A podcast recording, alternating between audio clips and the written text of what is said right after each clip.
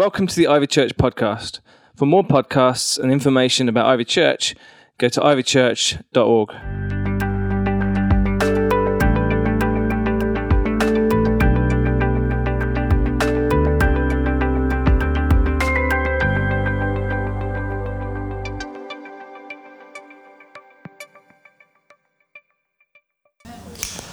Speaking of the word, let's read some from this is from the message version of Matthew chapter 13. So if we can put the first slide up, please. God's kingdom is like, like a treasure hidden in a field for years and then accidentally found by a trespasser. The finder is ecstatic, what a find, and proceeds to sell everything he owns to raise money and buy that field. And God's kingdom is like a jewel merchant on the hunt for excellent pearls. Finding one that is flawless, he immediately sells everything and buys it. And God's kingdom is like a fish net cast into the sea, catching all kinds of fish. When it is full, it's hauled onto the beach. The good fish are picked out and put in a tub. Those unfit to eat are thrown away. That's how it will be when the curtain comes down on history. The angels will come and cull the bad fish and throw them in the garbage. There'll be a lot of desperate complaining, but it won't do any good. Jesus asked, Are you starting to get a handle on all this? Yes, they answered. And tonight we're going to look at those three short parables that none of the other gospel writers include. Only Matthew wrote this. Maybe that's because Matthew was a tax collector and they stuck in his mind because they were all about possessions and actually things that could end up being taxed. Treasure and jewels are the first two, and then number three would be one that he'd be very familiar with because many people believe he would have been the tax collector who taxed the fishermen once they got their catch, that he would have his booth right there by the Sea of Galilee. And the first parable then addresses the hidden or buried treasure. By the way, do we believe what Jesus said about heaven? Yes, most of us here. I'm, I'm, not sure everybody, so I'll ask again just in case. I'm not, you know, maybe you don't yet, and that's fine. But I just want to know that there's some people here who, who do. Do we believe what Jesus said about heaven? Yes. Great. Because he tells the truth, because he's the King of truth, and because he came from there. He's the King of heaven, and he's come to bring heaven to earth. And all year long, if you've been here in the evenings, we've been looking at the kingdom of heaven, haven't we? And so much of what we know about these eternal realities have come straight from the mouth of Jesus. So he says the kingdom of heaven is like treasure. Treasure hidden in a field. When a man found it, he hid it again, maybe to stop it being stolen. Then in his joy, it says, he went and he sold all that he had and bought that field. So I'll ask again do we believe that Jesus knows what eternal reality is like? Yes. He says the kingdom of heaven is like a priceless treasure. Do we understand that? It's worth anything, he says, that you might lose or give or trade in order to get it. Now, everybody knew what the story meant in Jesus' day because they didn't have banks, they didn't have savings accounts, they didn't have ISAs, they didn't have pensions or building societies or credit unions to put any money into. So, what they did instead, they would get their most valuable possessions and to stop them being stolen, they would, well, we know what they did because even today, archaeologists still find treasure troves, don't they? Somebody will be out doing all of this, and then they'll come across like a bag of gold or something like that. And it's, it's where people would bury the treasure for themselves and they would try and mark it so they remember where it was and nobody else would find it. And then they could come back and dig it up. But sometimes maybe there was a war, maybe there's a battle, maybe they just died and they never got to get and dig it back up again. And it could be hundreds of years later that somebody finds the treasure that's been buried. But imagine, Jesus is telling this story, somebody's out, maybe walking the dog, and the dog sniffs something up, and then it has a little dig around and a scratch, thinks it's a bone. Next thing he looks, and it's not a bone at all. It's, it's a treasure box or, or a bag or whatever. He opens it up, and, and you know, he takes a second look and he realizes what this is. It's treasure. But it's not as simple as finders, keepers, losers, weepers.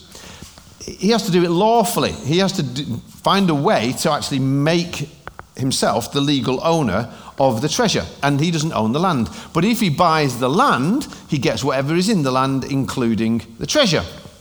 So, Jesus tells us that the man is so excited that he's found this treasure. He's so excited that in sheer joy, because of what he's discovered, he gladly goes and sells everything that he has.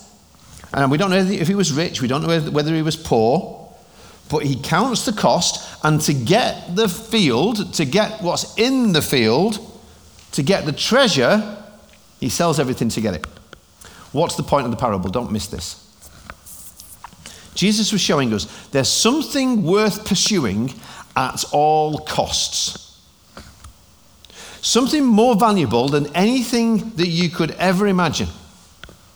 Something that actually, whether you, whatever you might temporarily lose or have to spend or give to get that, it can actually seem like a joy. Like that is the best bargain ever. No matter what the cost, no matter what you might have to trade or temporarily lose to keep and get hold of that treasure, you're going to say it's worth it.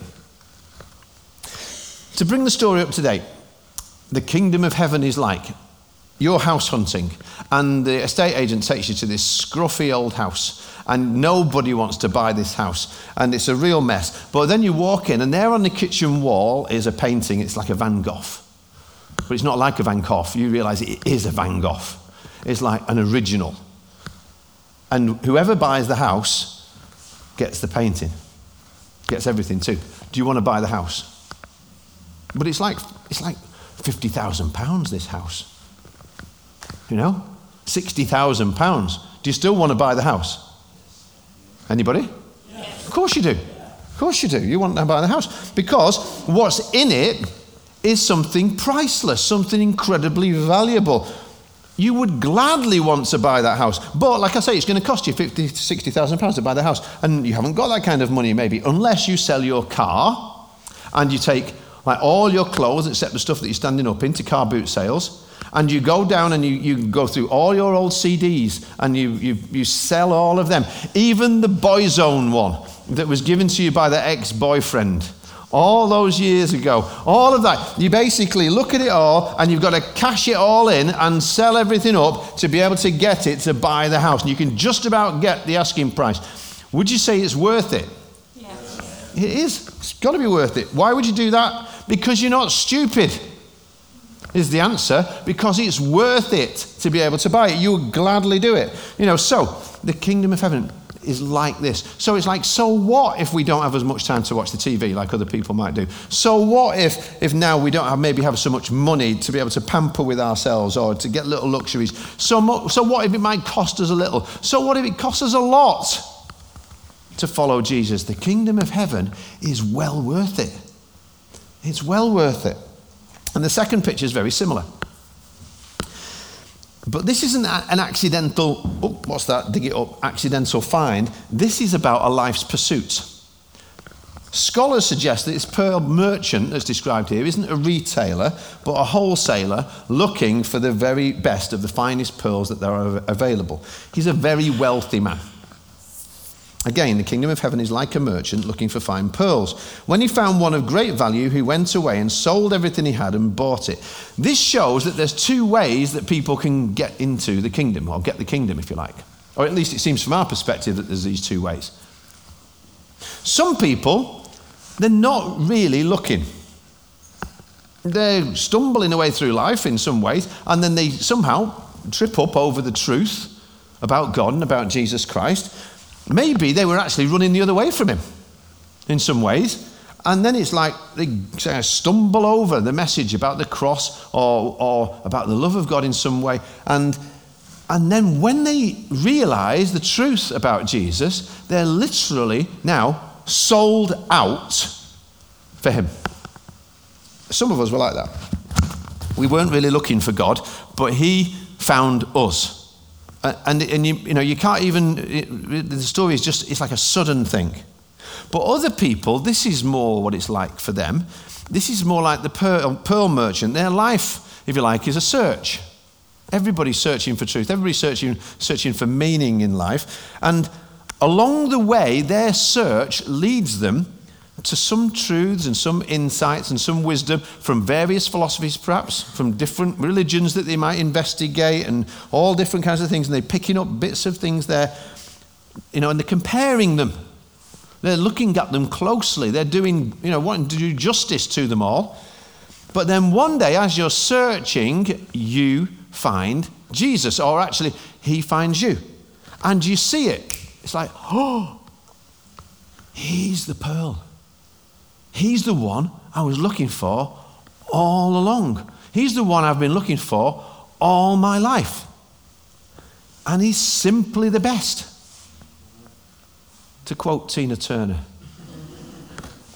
And when the man finds this particular pearl, the search of a lifetime is now over. He's like, I'm done. He, he's, he's actually willing to do this. He goes, and to get that pearl, he sells all the other pearls. Can you imagine that?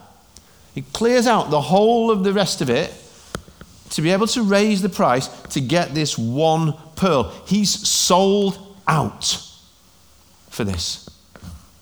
It was so valuable that he wanted to purchase it and keep it as his most precious possession. So all the other pearls get sold now. They don't compare, you see, to get this one. Why? Because it's no ordinary pearl. This is literally the pearl of greatest value. And this one, he's going to hang on to. He's never going to sell this one. He's never going to trade it. He's never going to do business with it. This is going to be his for the rest of his life. So, whether tonight you just discovered, kind of by accident, or after a long search isn't the point. The point is, are you sold out? Are you putting God first now? First in your time, first in your talent, first in your truth search in life, because, because now you know the love of God the Father. Now you have Jesus ruling and reigning in your life. Now you're filled with the Spirit of God. And you know, when you've got this, that nobody and nothing can take away that assurance that your past is forgiven and your salvation is secure forever. If you know that tonight, however much you might get paid, Whatever you get for Christmas, or don't, whatever the world might offer you can't compare at all because you're rich. You're rich forever. You're richer than Bill Gates. You're richer than Richard Branson. If they've not found Jesus, and you have, one day they'll envy you intensely because you've found and then been sold out for the pearl of greatest value. Nothing can compare to finding him. Do we appreciate this? This is part of what worship's about. Uh, you know, it's why we sing these songs. It's what, what you value more appreciates in value, doesn't it? That's how it is. So, what we're doing when we're worshiping isn't like God needs it, but there's something happening in us where we're appreciating and valuing more and more. We're like, You are the pearl. You are my treasure. This is why we worship. And it raises the value in the rest of our lives so that then, compared to Him, all kinds of other things that might drag us away from God, they don't seem to matter as much anymore. They sort of fade into the background. When we have Jesus, Everything else that might be out there that might entice us away, and anything else that the world offers, kind of pales in comparison to him. In 1864, in Wardle, near Rochdale, a woman called Helen Lemmel was born. She was the daughter of a Methodist pastor. When she was 12, they moved to America. She loved music. She had a beautiful voice, but she had many heartaches in her life. Years later, she returned to Europe from America to study vocal music. And in Germany for four years, there she met and she married a very wealthy man. But one day, it was like the world seemed to get darker around her, and she was diagnosed that she had an incurable eye condition. And she was told that this was going to come on rapidly and she would eventually go completely blind. And her husband couldn't handle it, and he immediately divorced her.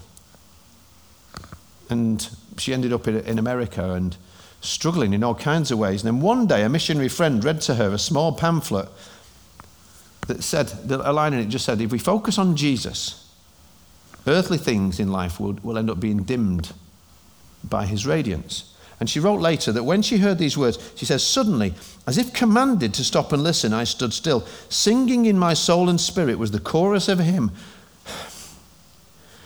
With not one conscious moment of trying to put word to word or make rhyme or note to note, I made a melody. Do you know what that blind lady wrote? Oh, soul, are you weary and troubled? No light in the darkness you see. There's light for a look at the Saviour and life more abundant than free. Turn your eyes upon Jesus. Look full in his wonderful face.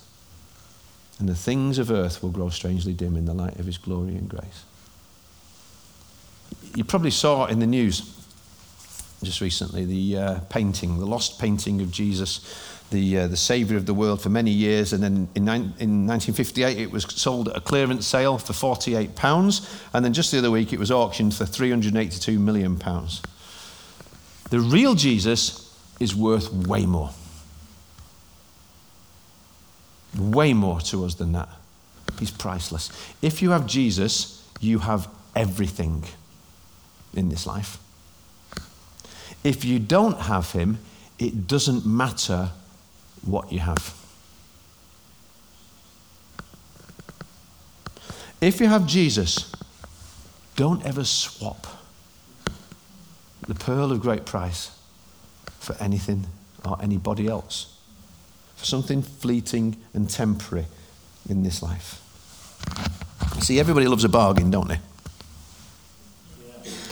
That's why people go crazy for what we've now come to know as Black Friday. I'm not a killjoy, I actually like shopping. I bought this shirt the other day. I'm like the weird man who actually likes shopping. But as I look at what happens to people, and I can get caught up in it too in the run up to Christmas, I see people all around me on the hunt for the greatest bargain, for the latest phone, or whatever it is. they come home with bags full and pockets empty with a hunger that can't be satisfied by anything that you can buy in the shops or anything you might decorate your house with or put in your cupboards for Christmas. The preacher in Ecclesiastes chapter 6, verse 7 said, All men's efforts are for his mouth, yet his appetite is never satisfied. Some theologians, because in a moment we're going to look at, we've looked at heaven, we're going to try and keep focusing on heaven, but Jesus also talks here in, about hell. Some theologians in history have believed that hell will be a place where you know what you want and have what you need, and yet are never satisfied with it. But if that's the case, many people are living in a daily form of hell right now. And that's just going to carry on for them. The nearest that they'd ever get to heaven in this life would be the life that they're living now. Because the outside's full, but the inside's empty nothing will ever satisfy them. No, no, amount of eating, drinking, buying, spending, getting will ever satisfy them. To have more and more and yet be unable to be satisfied is a daily kind of hell.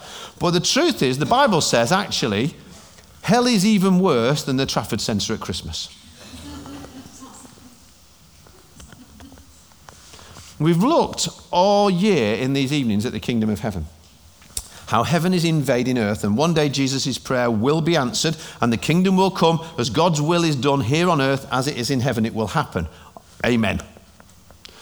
And I believe in heaven, and I love to talk about heaven, and I want people to get the hope of heaven. And I believe what Jesus said about heaven. Do you? Yes. Yes, great. Still do. That's good. And I believe in hell too. And I believe what Jesus said about it too. Do you? Yes. Didn't say, do you like it? I believe the warnings, you see. Jesus describes hell as being a real, terrible, scary place that lasts forever. Why? And why, why, why, sorry, why do I believe that? I believe that because that's what Jesus consistently described it as in various places. And he does it here by way of contrast, if you like, with the, with the heaven pictures.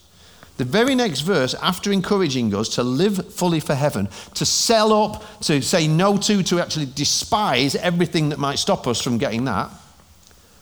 After those two pictures of it, is he pictures hell. And Matthew, as I say, who wrote this down, probably remembered it, and he remembered the other two because he was a tax collector until one day he left it all behind, remember, to come and follow Jesus.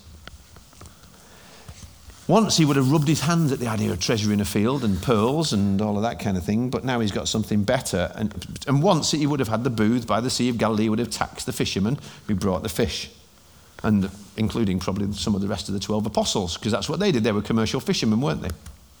So in the third story, they've got the next picture a little bit too clearly for comfort, perhaps, and never forgot it either. Verse 47 Once again, the kingdom of heaven is like a net that was let down into the lake and caught all kinds of fish. Say, all kinds. When it was full, the fishermen pulled it up on the shore. Then they sat down and separated the good fish in baskets, but threw the bad away. This is how it will be at the end of the age. The angels will come and separate the wicked from the righteous and throw them into the blazing furnace where there will be weeping and gnashing of teeth. Have you understood all these things? Jesus asked. Yes. they replied.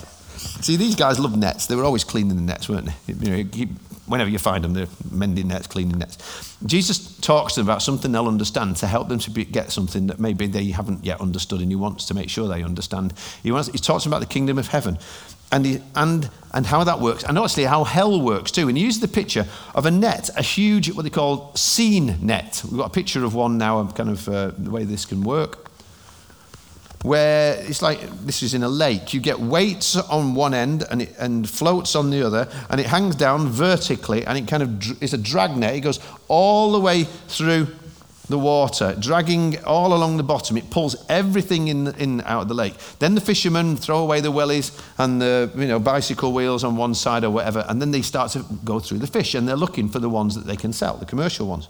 They determine which ones are marketable, and they put them on one pile. Then they get the rubbish fish nobody wants to eat, nobody's going to bother and they put them on another pile to be burned.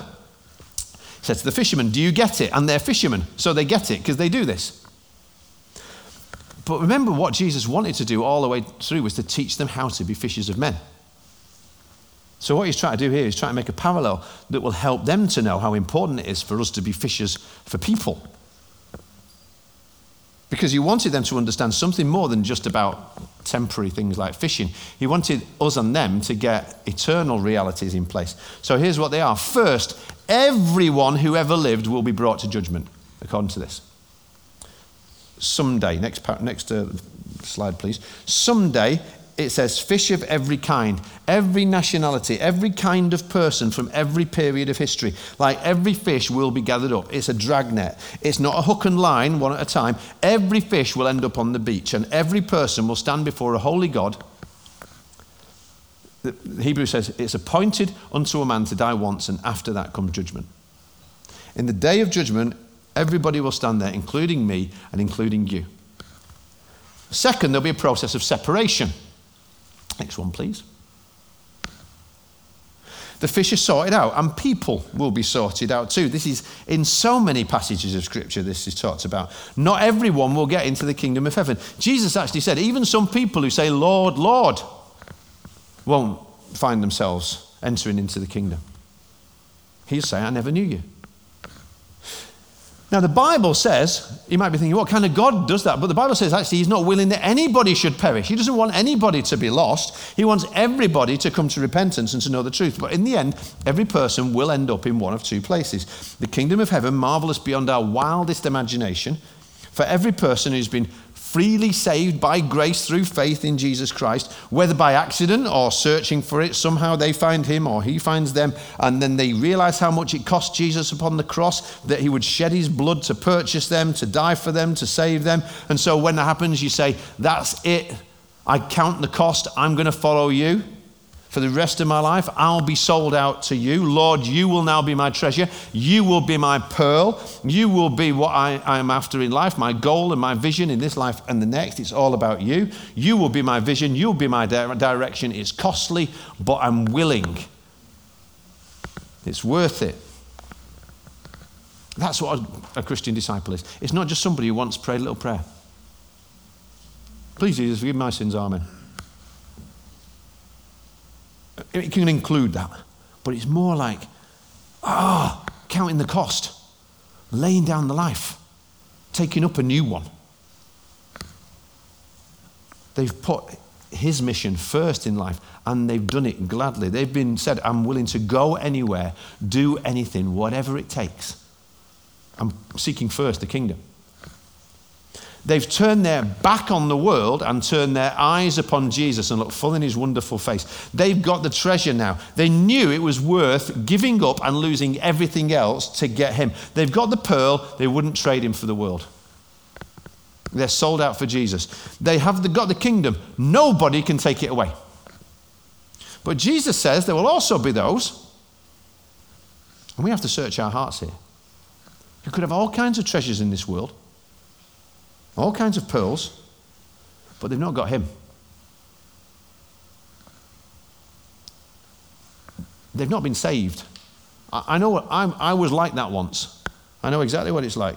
And I would have thought of myself as being a good person that probably deserves to get heaven.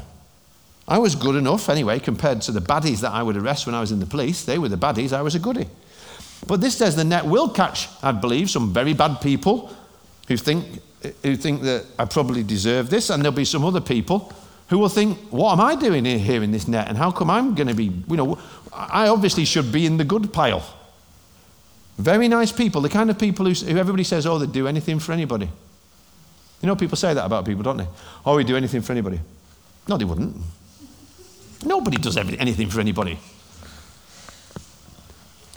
The net will contain church going people who sang in the choir, whose name was on a members list somewhere, who sometimes put their hand in their pocket and put some money in the plate when it came round. But they weren't sold out for Jesus. They didn't seek first the kingdom of God, but they expected to get it.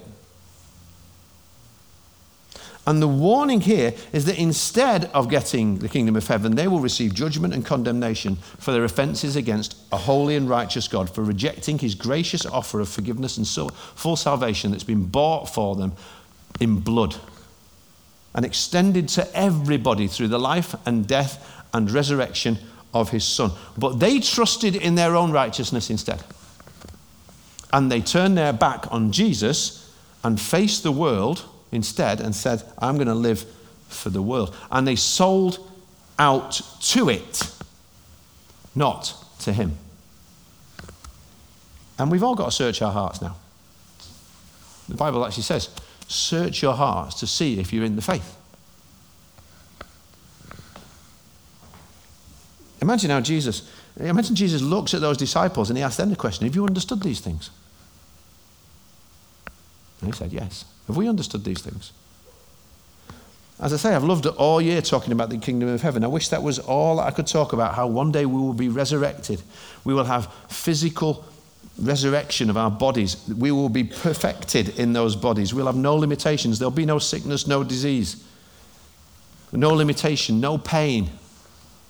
Perfect community, perfect fulfillment, unbelievable purpose and meaning and life and joy everlasting. But the Bible tells me I've got to preach the whole counsel of God, even the bits that I don't like to talk about. And I can't just tear out the pages, even though I don't like talking about hell, even though I don't like to think about it, even though I can't read the clear statements of Scripture and come to the conclusion that some people I love are headed that way. So I want to ask you, as if Jesus just told a parable to you, do you really believe in a hell? As well as a heaven?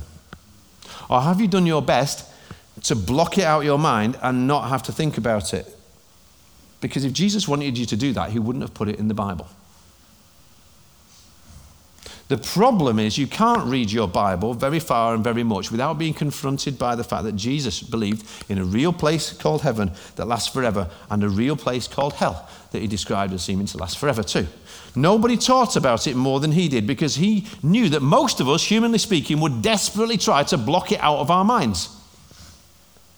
It's a very discomforting thought, but Jesus taught frequently about it, and so did the other Bible readers, uh, biblical writers too. And you know what? Even if you weren't going to rely on Scripture, if you and me could spend just half an hour sitting down together, having a coffee, I might not convince some of you, but you couldn't convince me that if there is a completely holy, righteous God who governs the universe, if there's any sense of justice that we all share, that there are things that happen that I see in this world and I've seen over the years that would make me not just believe in an everlasting heaven, but also that there needs to be a hell and that there needs to be one that lasts forever too. I saw an interview with a woman whose daughter had been brutally raped and then murdered, and the man who did it rang her while he was doing it. and laughed. And when he was in court, he laughed at the mother and he laughed at the judge. And afterwards, the mother was asked whether they thought they should bring back the penalty, death penalty. And she said, no. But life should mean life. And he should live every day and be punished every day for the rest of his life for what he did. She didn't want him to just get off, you see, with a, a quick annihilation. For her, justice demanded a lifetime of incarceration and imprisonment. I was watching QI the other night and they talked about hell and it was all rather funny to the guys on the show. And people, you talk about hell, and you know, when I even put something on Facebook about it, I half expected some guys who I know, because I've got you know people who aren't believers too as friends, kind of putting things on as a bit of a joke about hell or whatever, you know, all that stuff about I'd rather be in hell with my mates than be in heaven with the saints. You know that kind of thing. Like hell's just going to be going like going to your favourite pub and there'll be no closing time. But Jesus and the Bible are the authoritative source for such eternal realities, not QI and not any mates down the pub. And he consistently would use frightening language and pictures to communicate what hell is like. So anybody who'd listen would turn away from the broad road, he said, that is leading to destruction, and turn to the narrow road that leads to life. While we still can. Because the Bible consistently portrays a, a, spiritual, physical, and emotional anguish kind of a place. Jesus said there'll be a blazing furnace. In other places, he talks about fire and heat whenever he describes it. And in it, he says, there'll be gnashing of teeth. And I never really understood that phrase until I was reading one biblical scholar who said, actually, we, we all know what the gnashing of teeth thing means. He said, Have you ever heard this sound? Ah! And I thought, yeah, I've heard that sound when I was making cheese on toast. And I left it in. and I could smell the smoke. And I was like, ah! It's like too late. You know? Next time I'll set an alarm or do something or stay and watch it. Or sometimes I could be in a traffic jam. The, the other day I turned a corner and suddenly it's like the Truman Show. This whole street everywhere is completely blocked and I've got no way back and I can't turn around. And I'm like, ah! I'm stuck. Or sometimes I'll, be, I'll think back on a talk after I've done the talk and I'll think, why did I say that? Or why didn't I say that? Ah! I'll gnash my teeth. And when we get something wrong now, if we burn the dinner, or if we make a wrong turn, or if we say the wrong thing, the, the thing is now, now we know something. What do we know? We know there's always a next time. We know it's not the, the end. We don't gnash our teeth for very long. We make up our minds to do something different next time. But taken as a whole, as I read it, the Bible teaches that when people find themselves in hell, part of the anguish will be a consciously expressed continual gnashing of teeth as people go, Ah, I blew it. I missed it. I lived for all the wrong things. I made all the things that weren't important most important. And I didn't wait, make what is most important at all important. Ah, Jesus was the Son of God. And I had the opportunity, and I know my sister was praying for me, and my friend told me, and I rejected him, and I turned my back on him, and I lived for me, and I lived for the world, and I got that, but I didn't get him. Ah! Thinking about that kind of anguish. To be honest with you, I don't want it to be like that. I wish it wasn't like that. It's almost unbearable for me to think about that, to contemplate it. people, imagining people who didn't turn their eyes upon Jesus and look full in his wonderful face, but as I say, turn their back upon him and God. And God will never force his love on anybody, or else it's not real. Their choice separated them from the love and presence of God and they walk away forever saying, How could I? Ah, how could I? Ah, how could I? Ah. I don't know who came up with the popular notion that hell is like a party that just goes on and on, or an orgy everybody's going to enjoy, or, or, or something to joke about. Actually, I can guess. Who would want us to have such a picture? But there are no friends there. There is no fun there. There is no community there. There is no companionship there. The Bible talks about solitary suffering forever. That's the picture of hell that Scripture paints. And the only relational thought that might seem to come to mind as you look through Scripture is the one in, the, in another parable that Jesus told that came to a rich man's mind who had ignored the poor, it says in this life, and just lived it large for himself. And one day, he's pleading, Would somebody please go and tell my brothers so that they don't join me here in this dreadful place? Anything that anybody can do to stop them enduring this fate too. I know some of you are sitting there thinking, I Wish I'd not come tonight. How terrible. What an awful crime. What awful crime must a person have committed to warrant such pain, to go to such a place? So horrifying. That must take an awful lot of sin, a, a really long list of sins that somebody commits in order to be able to deserve to be in that place. But that's only because we keep on thinking about good and bad and degrees of good and bad. We don't think about lost and found. But that's how the Bible talks about it. If I could reduce hundreds of pages of scripture on this down to a sentence, you want to end up in hell? Jesus said the ultimate crime against heaven is unbelief. Jesus said, John 3:16, lots of us know that one about what Jesus came to do. A couple verses on, John 3, verse 18. I'll put it up on the Amplified and you can read it, it takes a while. It says, If you refuse to believe, you're already condemned. It's not about how good you are, it's not about how bad you are, it's about Jesus. He's the pearl. He's the treasure. Have you got the treasure in your hand? Have you got the pearl in your pocket? Because Jesus is the treasure. He's the pearl. Reject Jesus, ignore him, walk away from his saving grace and his love, and you seal your fate forever. That's what the writer said in Hebrews chapter 10, verse 29. He said, How do you ever expect to survive if you've trampled underfoot the Son of God and treated the blood of Jesus Christ as if it were a common thing?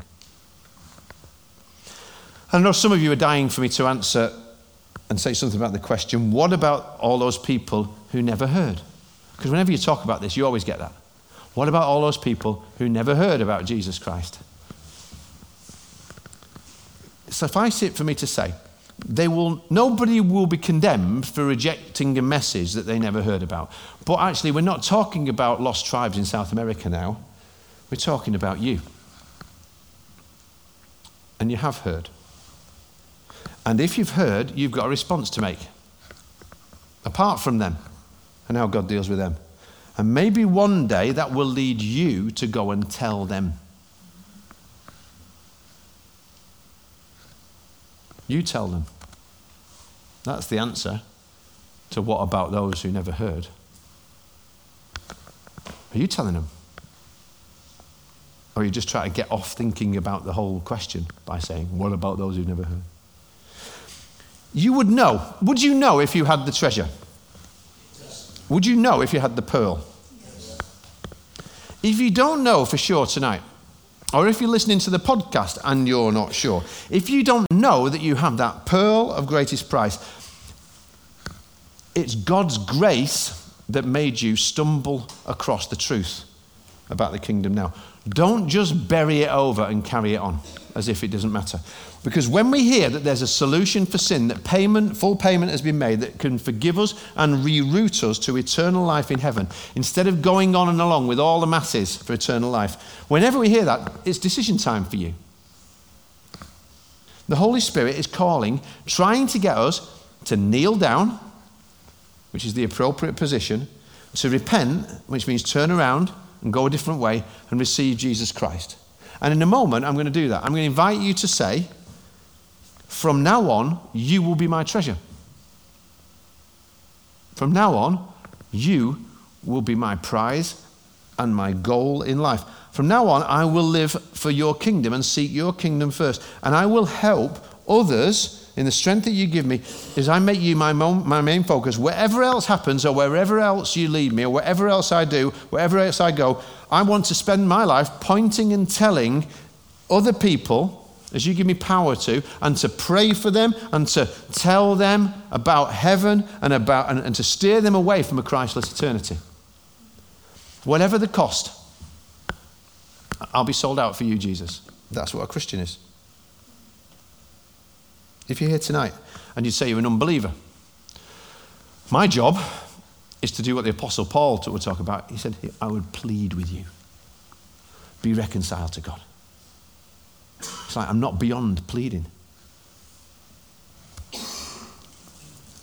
You're not bad enough. You're not good enough. You need a Savior. And there is one. You're going to be in the afterlife a whole lot longer than this one, in one place or another. Now is the time to ask for forgiveness and to ask Him for the love that changes everything and lasts forever. Because for those who believe in Jesus, this life is the closest to hell that they'll ever be.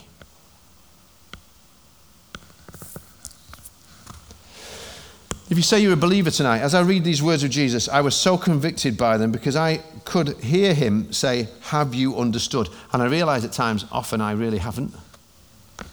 Not when I live like everybody else, not when I make the, all kinds of other treasures, my treasure instead of the kingdom. Not when I realize, again, how high the stakes are, the implications of his words, that this matters forever I need to understand that the net is right now dragging through the ages of history. There's a whole mass of humanity, billions of people living right now in the world, moving towards the afterlife somewhere. And the church has been ordained as being the place that is the only place for eternal rescue to take place. He's called this church to be a beacon and a lighthouse and a rescue boat and to do whatever we can do to get the word out about Jesus Christ. We're not a social club where we pay our dues and then leave the door. We're not, we're not a performing arts venue where people come and, and sing songs beautifully and we all join in and say, Isn't that great? And you're the audience, and we leave unaffected. We are the body of Christ.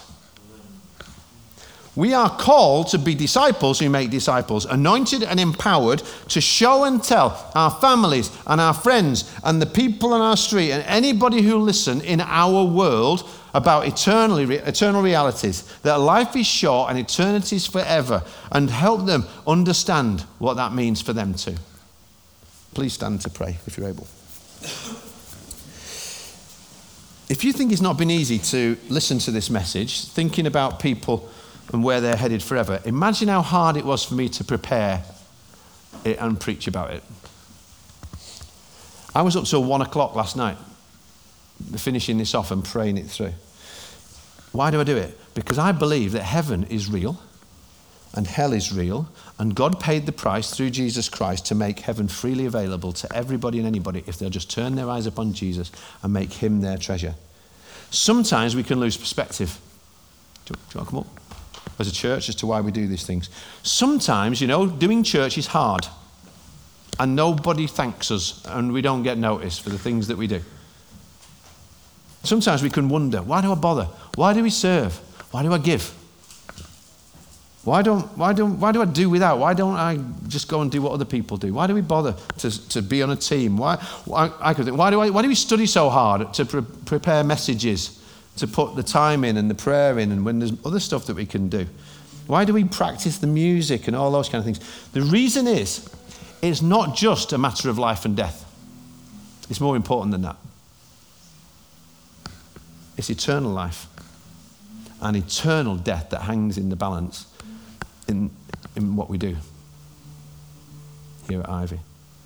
How important is what we're doing here as a church? How important is it to you? It's more important than anything, anywhere. Because God has ordained the church and all of you, He wants you to play a part in being that lighthouse and that rescue boat, that rescue operation for the whole of the mass of humanity. So, the question is not, are you a Christian or whatever? The question is, is are you sold out?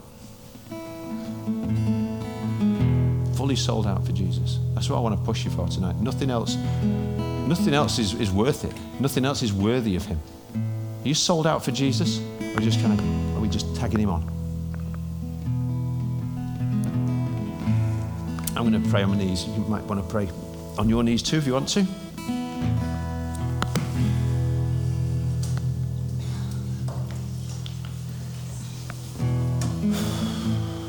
What's your, what's your treasure?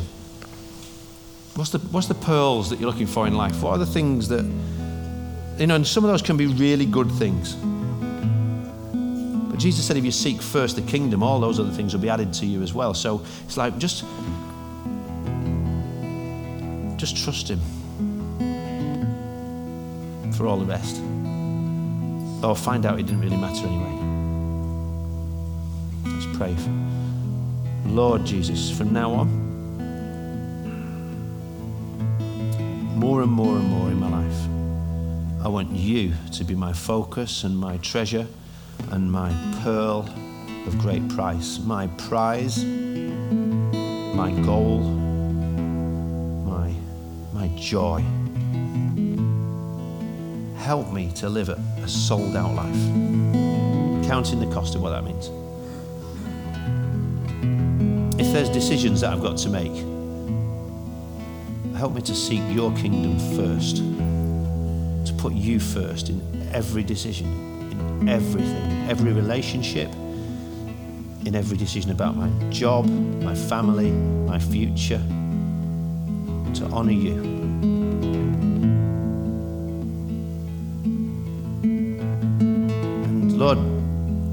Help me to help other people find you.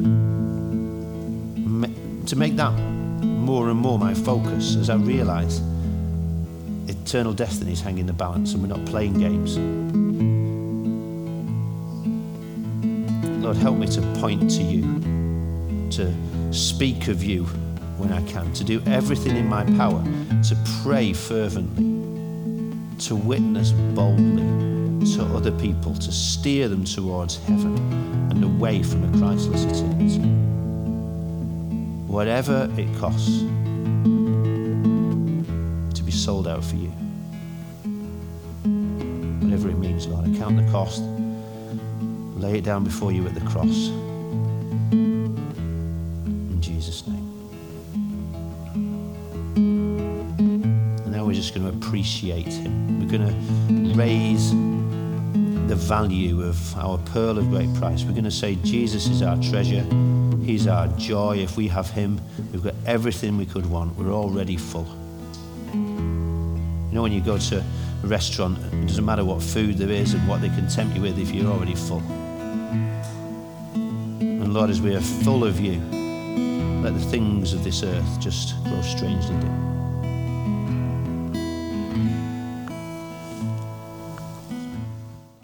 Thanks for listening. For more podcasts, go to ivychurch.org forward slash media.